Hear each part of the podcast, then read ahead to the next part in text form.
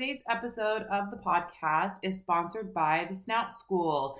If you're interested in marketing and learning more about how to get your veterinary clinic on the map, or just want some local girl gang support in the veterinary field, then go check out snoutschool.com slash start. What's up, you guys? I am so excited to have Dr. Tannetje Crocker on the podcast today. She is a 2009 graduate from Texas A&M's College of Veterinary Medicine. Growing up, she was always passionate about horses. She actually started her journey after graduation as an equine ambulatory vet and then became a small animal general practitioner and emergency veterinarian. She currently practices in Grapevine, Texas at Northwest Animal Hospital and the Animal Emergency Hospital of North Texas. She is passionate about mentorship and empowering both veterinary students and young veterinarians to embrace the profession and find joy and success. She is a mom, she is a wife. She's so much fun to have on the podcast today as we give you a general practitioner's view about dermatology and derm referrals. Welcome to the Derm Vet Podcast. I'm Dr. Ashley Bourgeois, a board certified veterinary dermatologist practicing in Portland, Oregon with animal dermatology clinics. I'm also a mom of two, just trying to find the balance like everyone else. Let's learn to ditch the itch, cytology, everything, and make derm more fun than frustrating. All right, you guys, I'm so excited for today. I have Dr. Tannetje Crocker on of Dr. Crocker Pet Vet. And what I'm really excited about with this particular episode is we are going to go over from a general practitioner's view. I get asked a lot, like as a dermatologist, when do I want to see referrals? What can you guys do in the clinics before referring them? So I thought it would be a great chance to talk to a general practitioner I really respect and love, a fellow vet mom, um, to just have conversations about these questions. And can be a conversation where we can ask each other questions and really kind of figure out the best way to handle these cases, whether or not you do live by someone who um, you know you can refer to. So, Dr. Crocker, I just want to start by saying thank you so much. Um, disclaimer she is in the midst of losing her voice so if she goes down i will recover for her because i just went through this a couple weeks ago but thank you so much for joining us on the derm vet podcast today well thank you for having me i am pumped because one, I live in Texas and allergies literally are the thing I see every single day, all the time. And so I am excited to pick your brain. And I also got my kid down for nap. So we are kid free for a little bit so we can hopefully get this done. So. Yeah, that's our hope. And that is our fingers crossed that we don't get yeah. calls from daycare or have kids waking up. So let's just start out easy. Obviously, you are a great practitioner. You um, are very educated. How comfortable do you feel with, say, a typical let's just focus on allergies because that's going to be the most common and we can break out into other stuff a little bit later but how comfortable do you feel like a run of the mill typical allergy case say like three year old lab coming in chewing its paws? I would say my comfort level is pretty high mainly because again being in texas it is just so common. Licking and chewing paws itchy skin is something I see continuously. And so I love your message of cytology and rechecks because uh, that is something that my practice lives by. I think it's best practice. I think it's the most important. And I think those secondary infections are key to catch. Um, but I also really, really love that we have a dermatologist we work closely with close by. And when I'm seeing these pets um, really frequently, I'm starting to say, hey, guess what? I really think we need to address the underlying issue and get you somewhere that we can actually fix your pet.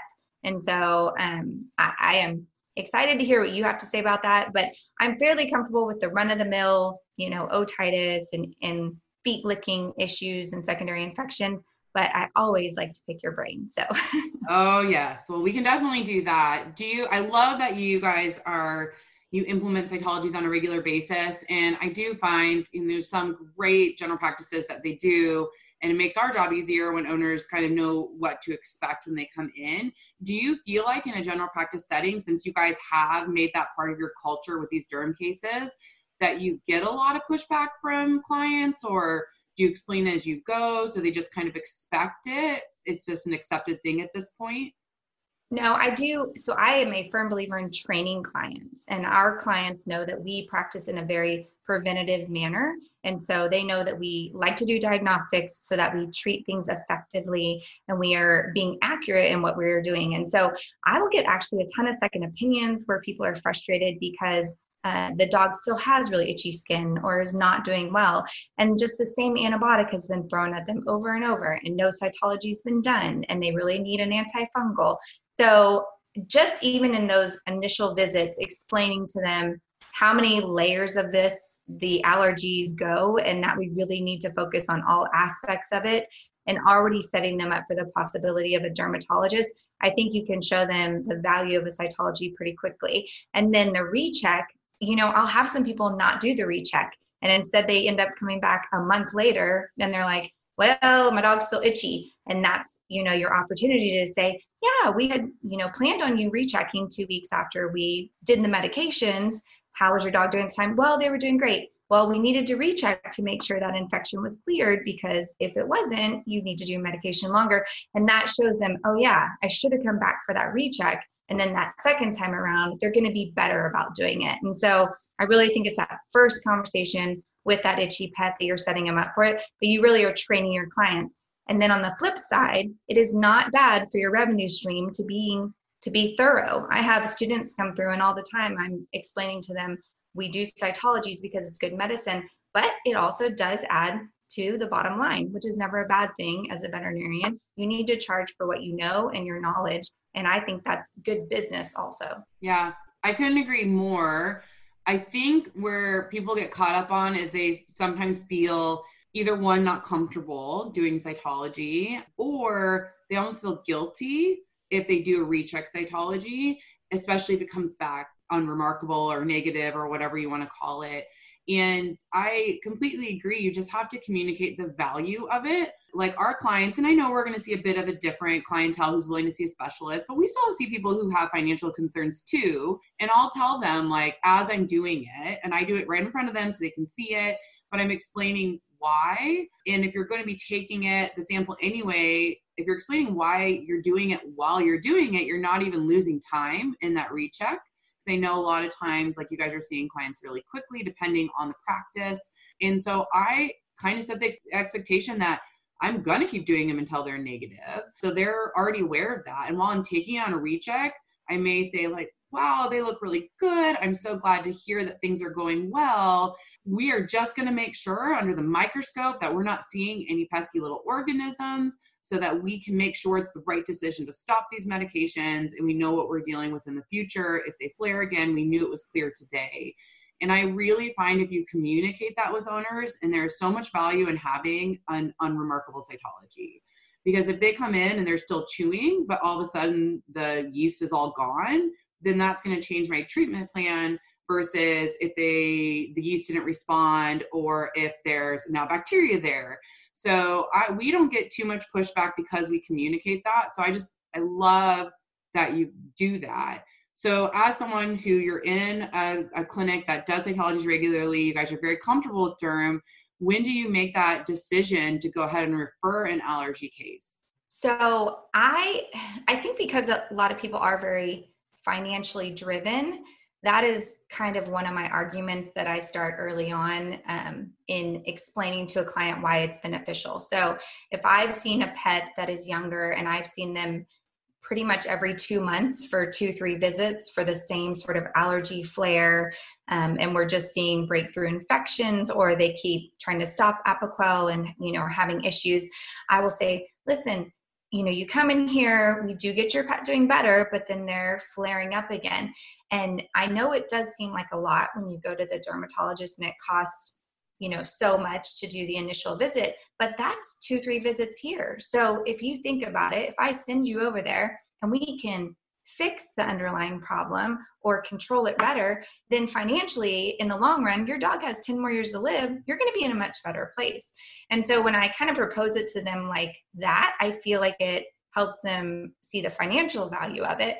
And also, a lot of times, I will talk about the fact that in Texas, especially we have such bad respiratory allergies and people are miserable and i'll say you know in animals it's skin and so think about how miserable you are right now how you feel i really want your pet to feel better i don't want your pet to live the next couple years you know every two, three months having to be on weeks of medications. Like, let's fix the underlying problem. And that seems to help them wrap their head around it. And we'll note every single time discuss derm referral, owner considering derm referral. And sometimes it's several visits, sometimes it's a whole year of visits. But eventually, once they go, it does seem like they get it and it clicks and they're really comfortable with it. And we, the dermatologists locally tell us we're the number one referrer and we refer people quicker and faster, which in turn means that they're controlled better and easier. They've shown that the longer we wait to refer, the harder it is to control them. So the younger we seem to refer them, it does seem to benefit the patient in the long run. That's awesome. I mean, I, I think really starting to think of the underlying cause and what I the most the thing I love the most what you just brought up was that it could take a while. Like sometimes they see like declined derm referral and then and then they don't offer it anymore. And even if they never take it, like if you keep offering it and making it clear that it's an option, then eventually it might click and eventually it might not, but at least you know you're practicing the best medicine and offering it to them because yeah. there's certainly people that I'll see, I'll get the referring vet's records and it'll say discuss derm referral. Really think you should do derm like five times. Then all of a sudden they're like, okay. Um, yeah. so I love that you don't give up. Sometimes I feel people are like, once they see decline, it's same with flea control for me. Like it's almost a, a challenge when I see a dog coming in and I think they're flea allergic and I see they declined it in the past. I'm like, all right, like I'm not giving up. Best medicine. Like I have, I still have a Newfoundland right now that four rechecks every time i'm like i know we've talked about this before but i really really know that your your pet is flea sensitive and and she and you know she'll kind of like laugh every time she's like i know but I know you think that, but uh, to me, it's like I'm not going to just not bring it up when I really think it's an important aspect because they didn't say no. You don't need to be a jerk about it. Like right. you're doing the right thing. Like you can say in a way, it's like I know we talked about this before, but I just want you to know I still think this is a big part of the problem because we are the doctors and like we get to make that decision. And it's it's up to the client whether they want to take that or not. Yeah, um, and you know, yeah. we don't like uncomfortable conversations in veterinary medicine. I mean, a lot of us confrontation is hard sometimes, but I think like you said, if you present it in a, you know, I'm just trying to let you know this is an option, you know, and I do think it would be best for your pet, but hey, if you want to stay the course, like I'm here for you. Let's yeah. you know, do what we can for your pet. Um, but I'm starting to get concerned that we're not going to continue to respond to A, B, and C, or we're going to get resistant infections, or you know maybe we're missing something.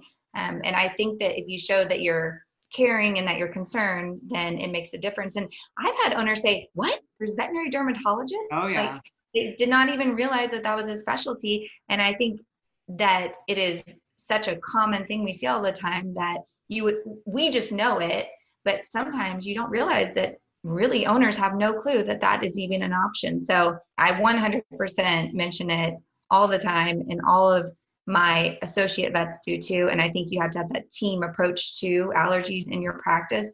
Um, but training your clients is, is key from the beginning.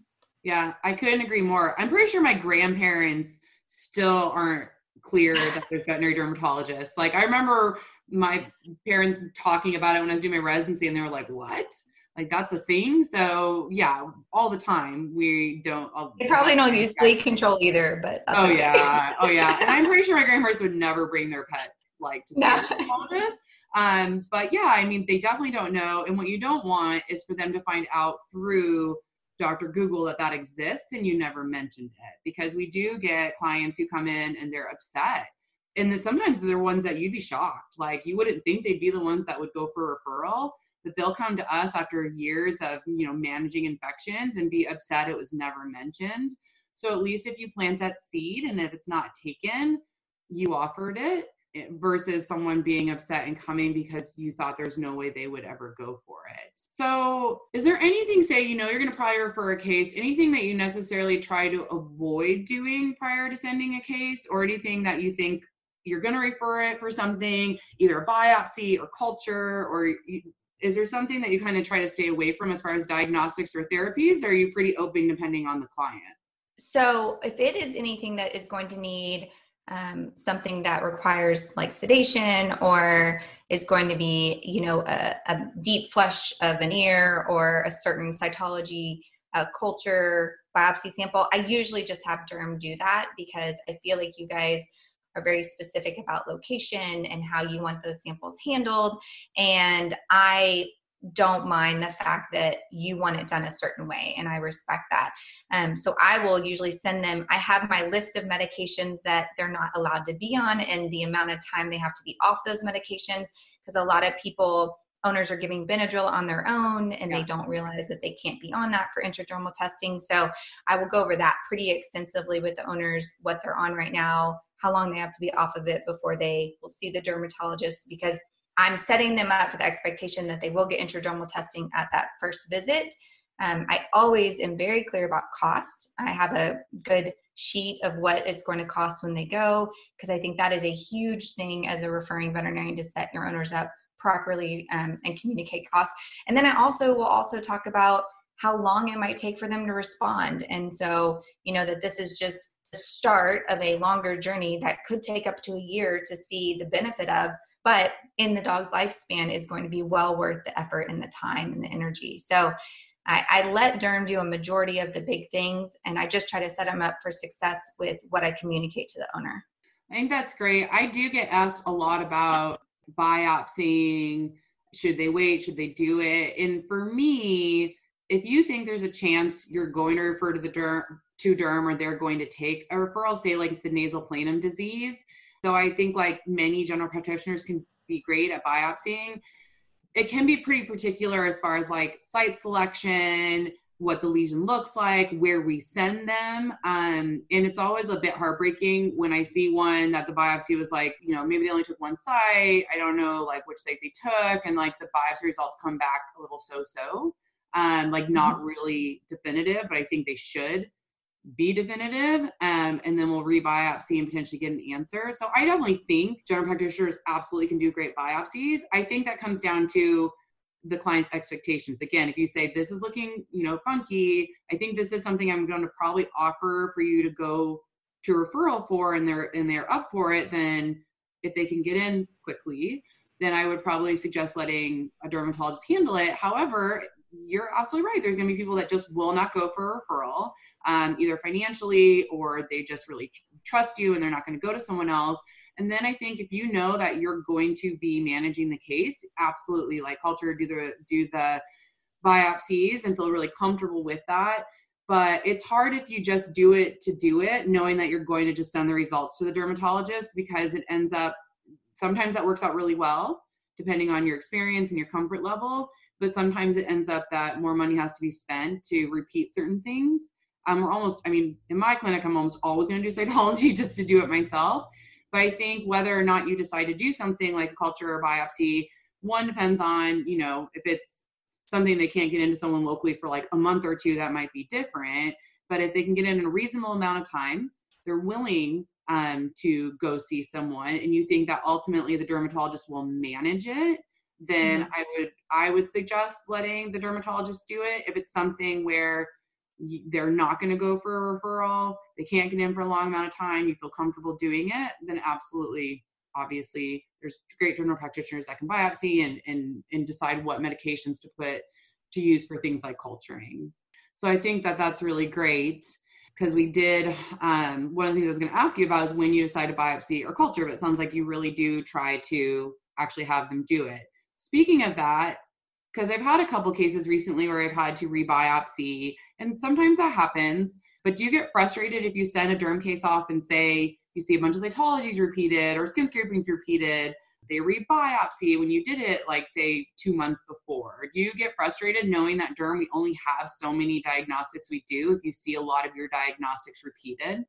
No, I so I think derm changes so frequently, um, which I think you said this in one of your podcasts recently, but that's why you love it. And that is why, as general practitioners, hate it because right. we just want to be able to like put them on a medication and not have to worry about it, anymore. And it's yeah. always changing. So if if any specialist I expect them to do tests that I have done, it is definitely derm because that skin is ever changing, those samples are ever changing, infections are changing. um, especially with even the weather. So I never am shocked, and I totally expect that there's going to be things like that done when uh, the clients go. And I will often, again, set my client up for that expectation.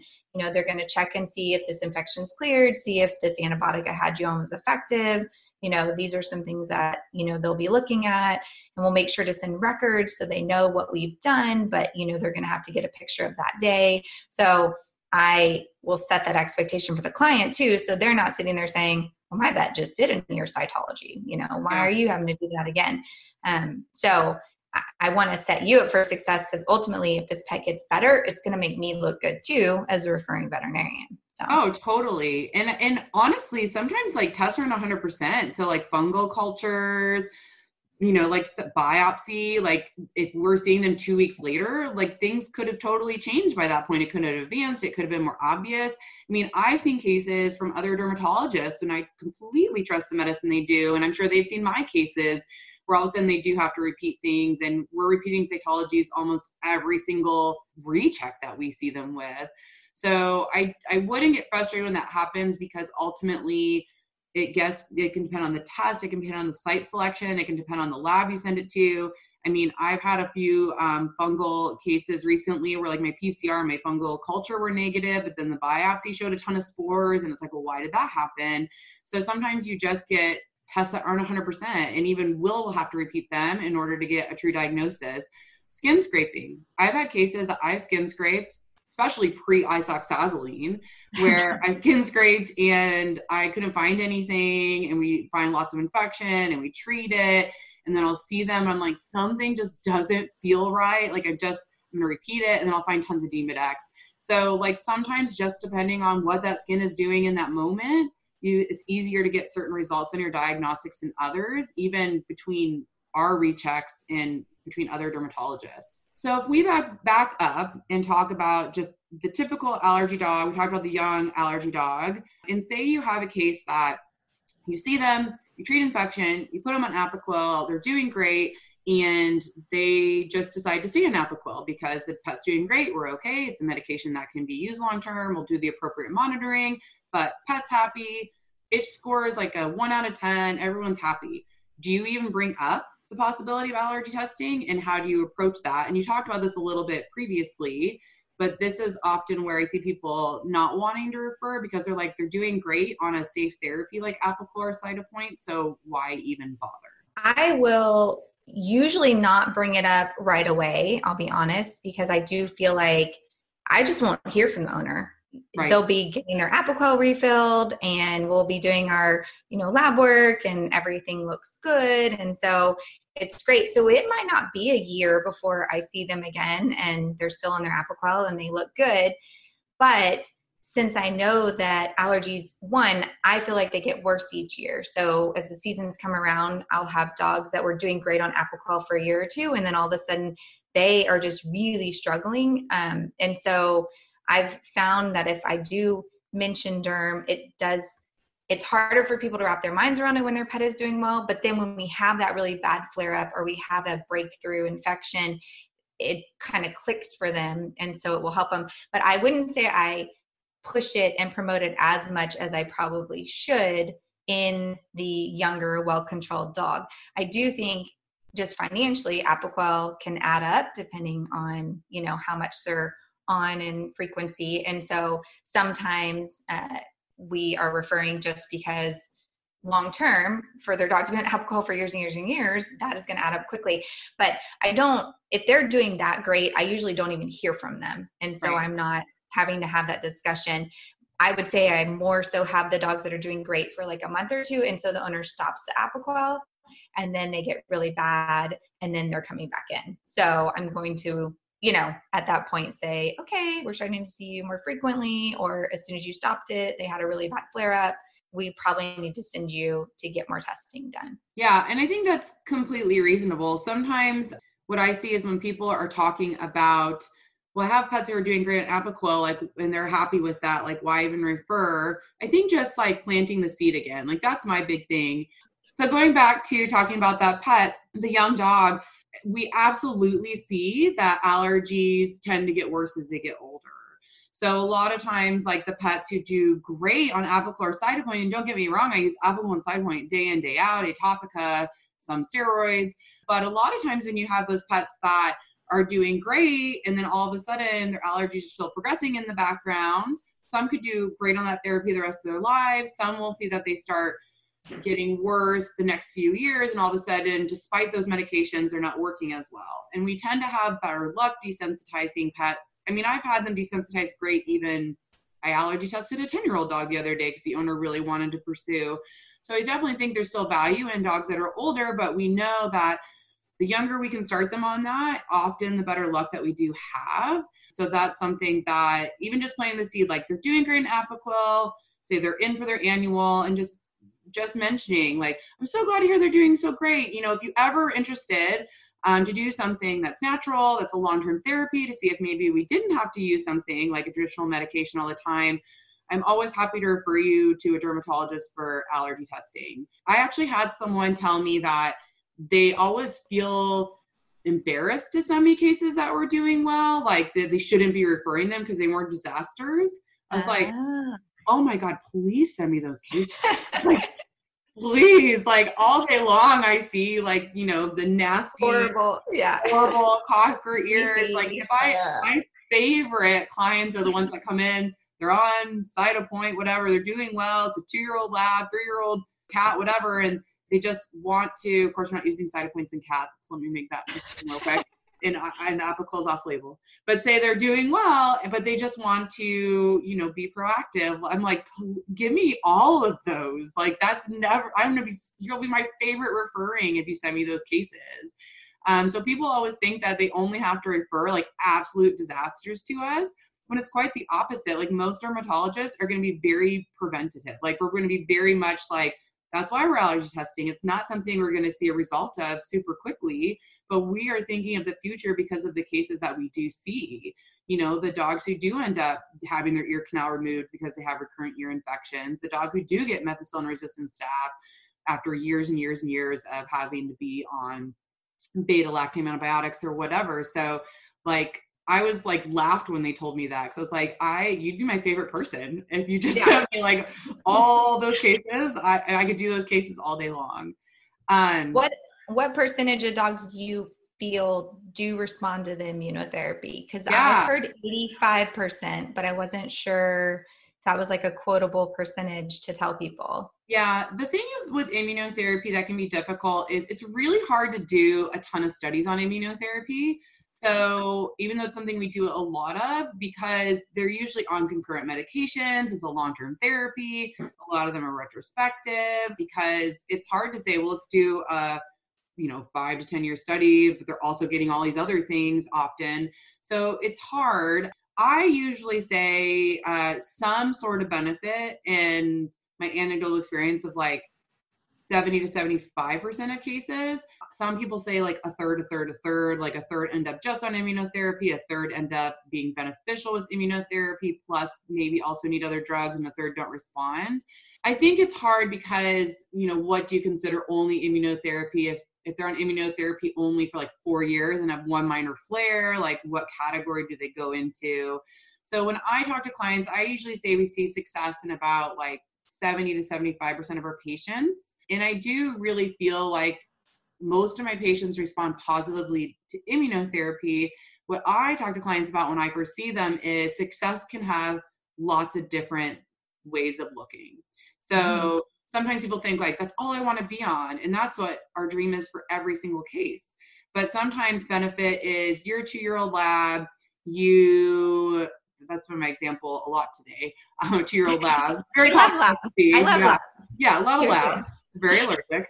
Um, you know, they uh, have to be on Apoquel most of the year, but they get like horrific ear infections. And so, mm-hmm. say like within a few years of being on immunotherapy, they only need Apoquel in the summer. They get one ear infection a year. Like that's great. Like that's you know. So people often think it has to be an all or none thing. Where the benefit of immunotherapy is one, it's safety, but mm-hmm. two, it's natural it's a way that we're trying to actually work with the immune system rather than you know just blocking things and again i use all the drugs in derm all the time but it's just finding a way to prevent those things from happening. So I'm pretty upfront with owners so that I don't set the expectation. If we do this, 75% chance that's all you're on within a year because I don't think that's definitely not realistic. But okay. I explain is we're hoping to look for all those different things as far as less infections, less medication. Sometimes we'll have dogs that they go on immunotherapy. We try it for even a couple years. Owners say, I don't know, like, I don't know if this has done anything. And so mm-hmm. we'll stop, like, we won't refill it on their next refill and we'll see what happens. And I have very, very often had within a couple months, because again, it's not like they get itchy the next day after you stop it that all of a sudden they break out worse than they ever have before. And it was that we at least had prevented that progression of the allergies with immunotherapy. So those are the things that can be complicated to really figure out unless you're used to it because it's not like, oh, you stop Apoquel, the next day you get itchy. So when when um, I have general practitioners that ask me about allergy testing, say like, could they do it? Could they do immunotherapy? It's just something you have to make sure you're feeling really comfortable with. It's not a one size fits all. There's protocols that are out there that you can start with, but we often have to change the dose. We have to know what to look for. So that's kind of how I talk to owners about it. That's good. That's a good perspective though, because I feel like I maybe have been too confident in it sometimes, you know, and saying, okay, we'll send you and they'll test you and then we can like get this allergy under control, you know? Yeah. And so I think that's good for me to kind of be able to communicate we're trying to help it not to progress as quickly. We're trying to control it a little bit better, but maybe setting it up more as control than cure. And so that's a good perspective for me to have too of kind of not I want to be confident in like what I'm sending them to do, but you know that that's not the end all. It's not going to completely fix this horribly atopic dog, you know, 100% of the time. So yeah, and you do. Like I've had cases where I'm shocked. Like they're the ones that are terrible and I'm just like, "Oh gosh, if we can at least get you, you know, on Cytopoint every 6 weeks, we'd feel really good because they're just terrible." Or we could have you on 3 therapies plus immunotherapy and as long as you're not bringing out with infection, we're happy. But I've had some where I'm just like, okay, hopefully we'll get partially there, and they'll be the ones that within a year, that's all they're on. Like it's it's there's just really no no way to predict it. Yeah, you there's no like way to say, oh, they'll do great, they won't. I mean, like I said, I've had a 10 or 11 year old dog within a year do great and I was really happy. So I always talk to them about the options and I just set the expectations up.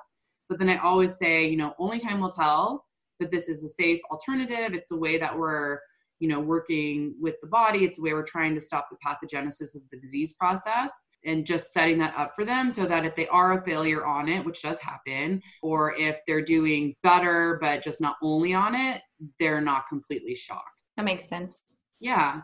So in general practice, doing dermatology, so we have like your little small animal derm book, you know, the derm Bible, some people call it. but what resources have you found either like, you know, of course you can say the derm vet Instagram or Facebook is a good resource.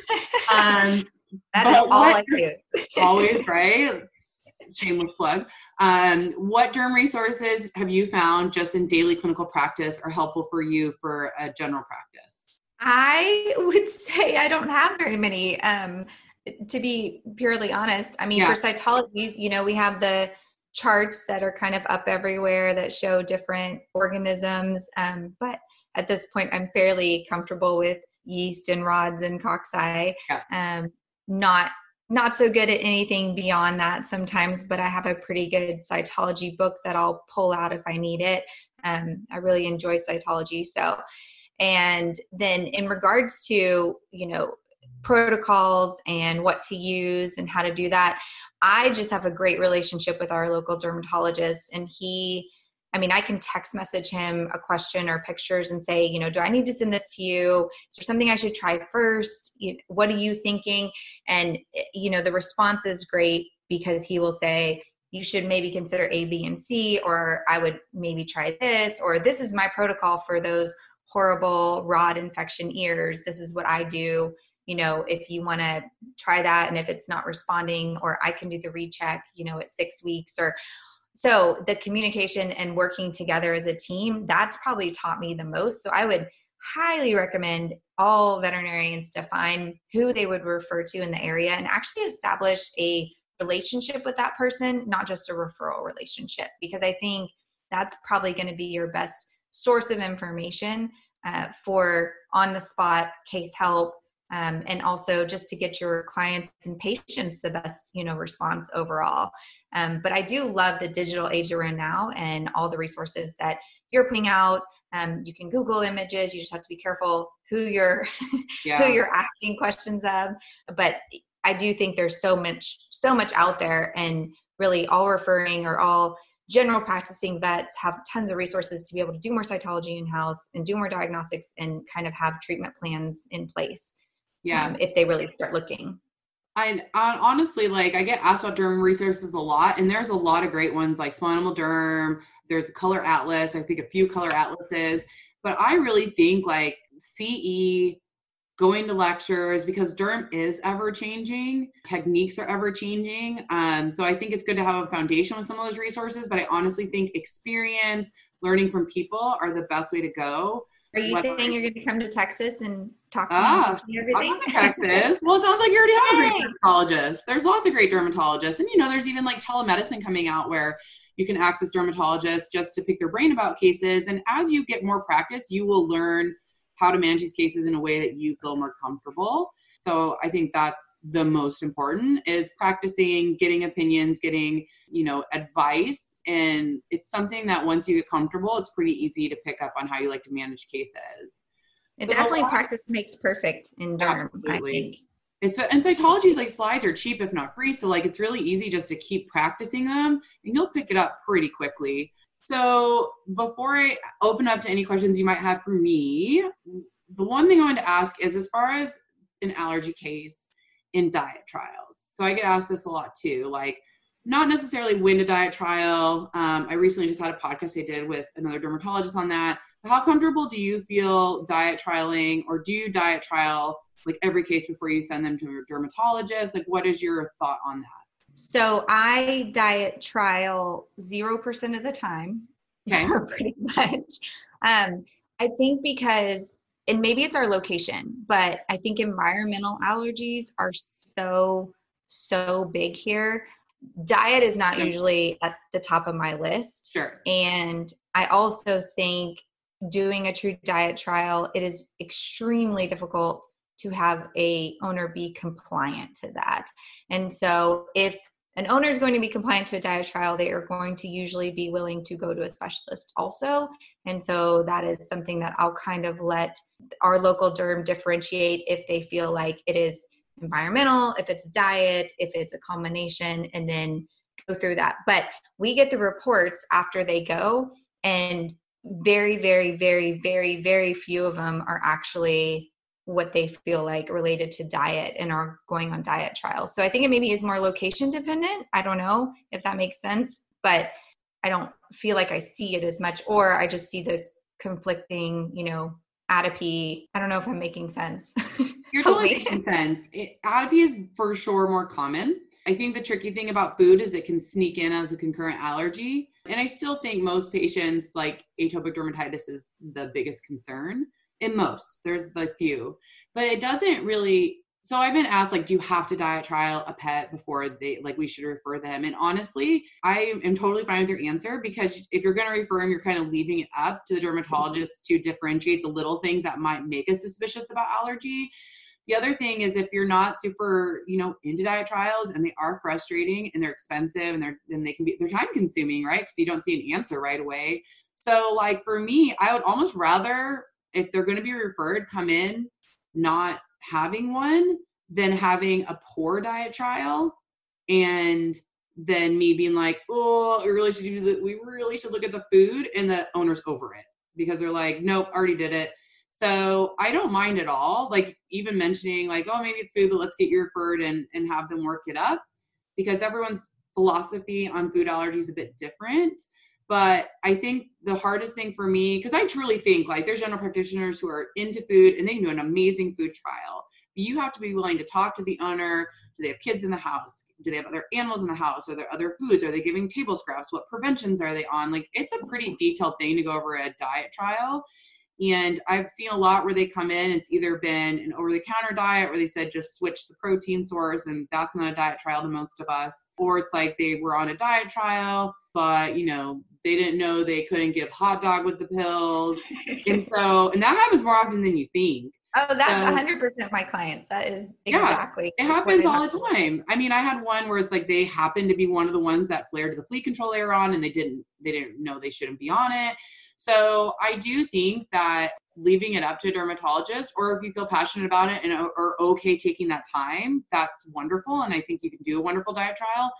But I definitely don't expect every case to see me. I've already been through a great one personally. Now every dermatologist can be different on that because if it's not going to be done as well or i didn't feel like it even had to be done then that's okay. So yeah i don't i don't hate your answer if you were ho- okay, thinking good. that it might. I'm being super i'm being very honest and vulnerable. I want to be i want you to be honest because that's real. Like there's some old school mentalities right? Like people used to always think you had to try three antihistamines before you did anything else. Now we really don't use them you know people used to use certain diets to do diet trials. Venison used to be a big thing. Now some of us don't use that because of cross reaction. So I think it's okay if like it's nothing that you necessarily want to do. It's not something you just have to check off the box if you'd rather have them referred. And everyone will have a different opinion on that. Um, yeah. Even uh, we fight on which ones, what diets to use. So like it's not clear cut. While being respectful of your time, I know we're like been so lucky that we haven't been interrupted by children. Any questions before we end our time together you have for me at all? So, if you want to reiterate for me what medications and timeframes you do or don't want pets to be on before mm-hmm. they come mm-hmm. to you, because I'm always, I feel like I kind of know the basics, but maybe go over it for everybody. Yeah. Um, I will say it's a little bit of a loaded question because I think a lot of us, so we used to have the standard rules that a lot of us use, like, you know, four weeks for oral steroids, two weeks for antihistamines. Then you enter the real world and it really, and it really can depend, right? So, like, if a dog's been on antihistamines like constantly for years and years and years, then yeah, I might have more of like a couple week waiting period. Whereas personally for me, if they drove a few hours to see me and they got one dose of Benadryl three days ago, and that was the only dose they ever got, then I'm probably open to skin testing them. And that's why we have the histamine as a response. So I my biggest suggestion is find out what your local dermatologist does for that because we all have different opinions on it. And I don't think I don't think anyway it's as easy to say, oh, if you had one dose of Benadryl, it has to be two weeks. Like sometimes that's not realistic for the owner. In general, I would say if they've been on something, say, fairly consistently, we usually try to wait, you know, three to four weeks off of uh, oral steroids. Injectable steroids, it depends on the type. A DexSP injection is much different than a Depo-Medrol injection. If they've had consistent Depo-Medrol injections, and I'm probably waiting a pretty substantial amount of time, like six to eight weeks. So those are probably the big things. Antihistamines, we used to say two weeks. Now they they kind of intermittently got them and it hasn't been you know years and years i'm probably okay with a week off. But that just kind of comes with experience and another dermatologist will probably hear that and like think i'm totally wrong. Um, but that's right. where it just comes to knowing who you're referring to because you don't want to refer someone and say oh they're okay if you got one dose of benadryl a few days ago and then they're like absolutely not until it's two weeks off. So that would be kind of my overall things. The the big point to bring up is apoquel cytopoint and atopica do not block skin tests so I mm-hmm. have had cases where people have stopped Apoquel for like two to three weeks before they see me, and then the pet's itchy and miserable. But we can we can skin test on Cytopoint, Apoquel, and Atopica. So those don't have to be withdrawal at all. Topical therapies like ear medications can be really dependent on how long they've been on it and the dermatologist. But if it's something topical, then probably a week or two, unless it's just been like something potent like Bajan spray every day for years and years and years, then I'm probably a bit more forgiving on that. Okay. That is good information. So another thing, I am huge on the preventative. So like mm-hmm. the ear cleaners that have the, you know, antifungal in it for prevention and then um, bathing. And a lot of my owners are freaked out that they're going to bathe their dogs too much. And I will often say, you can bathe your dog one to two times a week. They're having a really bad flare up, like once a day, three days in a row. Am I right? Or is there a overbathing that can occur if you're not careful? Does it depend on the product? What is your bathing recommendation? Yeah, so I think that ultimately it, it depends on a little bit where you're at. Because I do know some of the like the higher, drier client uh, climates, they may be more worried about like drying out the skin, say like in the mountains of Colorado or something like that. Texas, it's yeah, humid. it is humid, so you're probably okay with that. It depends on the case for me and the product because if you use something more like a benzoyl peroxide because they have comedones or you know whatever then that is more drying. My typical like most of mine are going on some sort of chlorhexidine azole topical product. I have zero problem with bathing them once or twice a week indefinitely especially where i live in oregon. So that doesn't bother me at all. The other thing is if i am going to be bothered like say the worst thing that happens is they have a little bit of dried out skin. Well if they're rip roaring full of infection then i don't really care if there's a little dry skin if we need daily bathing to get rid of the infection. So i don't i'm not really big on thinking overbathing is a problem personally. So i would say one to two weeks go for it. Love it.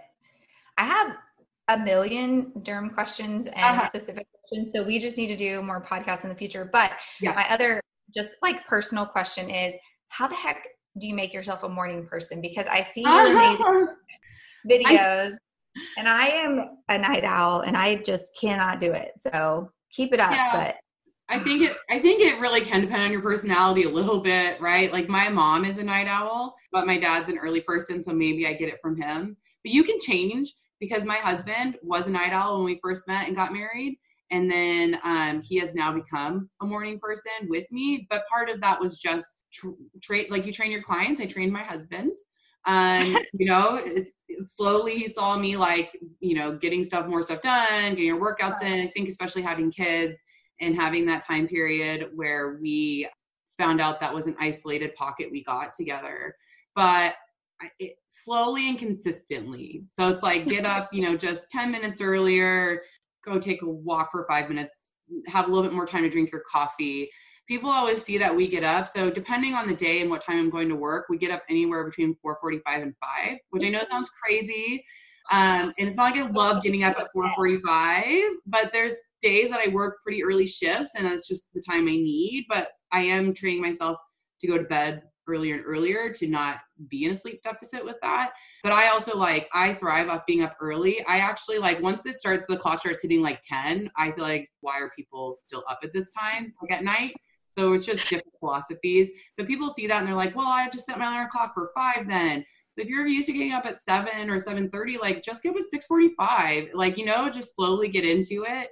I didn't automatically always just love getting up that early, but now it's just a routine because I slowly worked into it. But doesn't mean I think everyone should be a morning person, but it just is what works for us. I do think it would be a good time to just get myself mentally and physically ready for the day. So I'm considering it, but I have to go to bed, start going to bed before midnight if I'm going to make yeah. that happen. Oh yeah. See that like, if it's like 10 30, I'm like, what am I doing? Like, I'm just not, I'm the opposite. Like, I just thrive off of, I feel more like a person if I go to bed early and get up early. But yeah, I mean, I don't feel right if I just get up and rush to go to work. Like, I feel more complete if I get up, I have my workout, I, you know, then we kind of are still rushing to get ready for work. But that time with me and my husband to do something good for ourselves, like, has been a game changer for us. But everyone's totally different.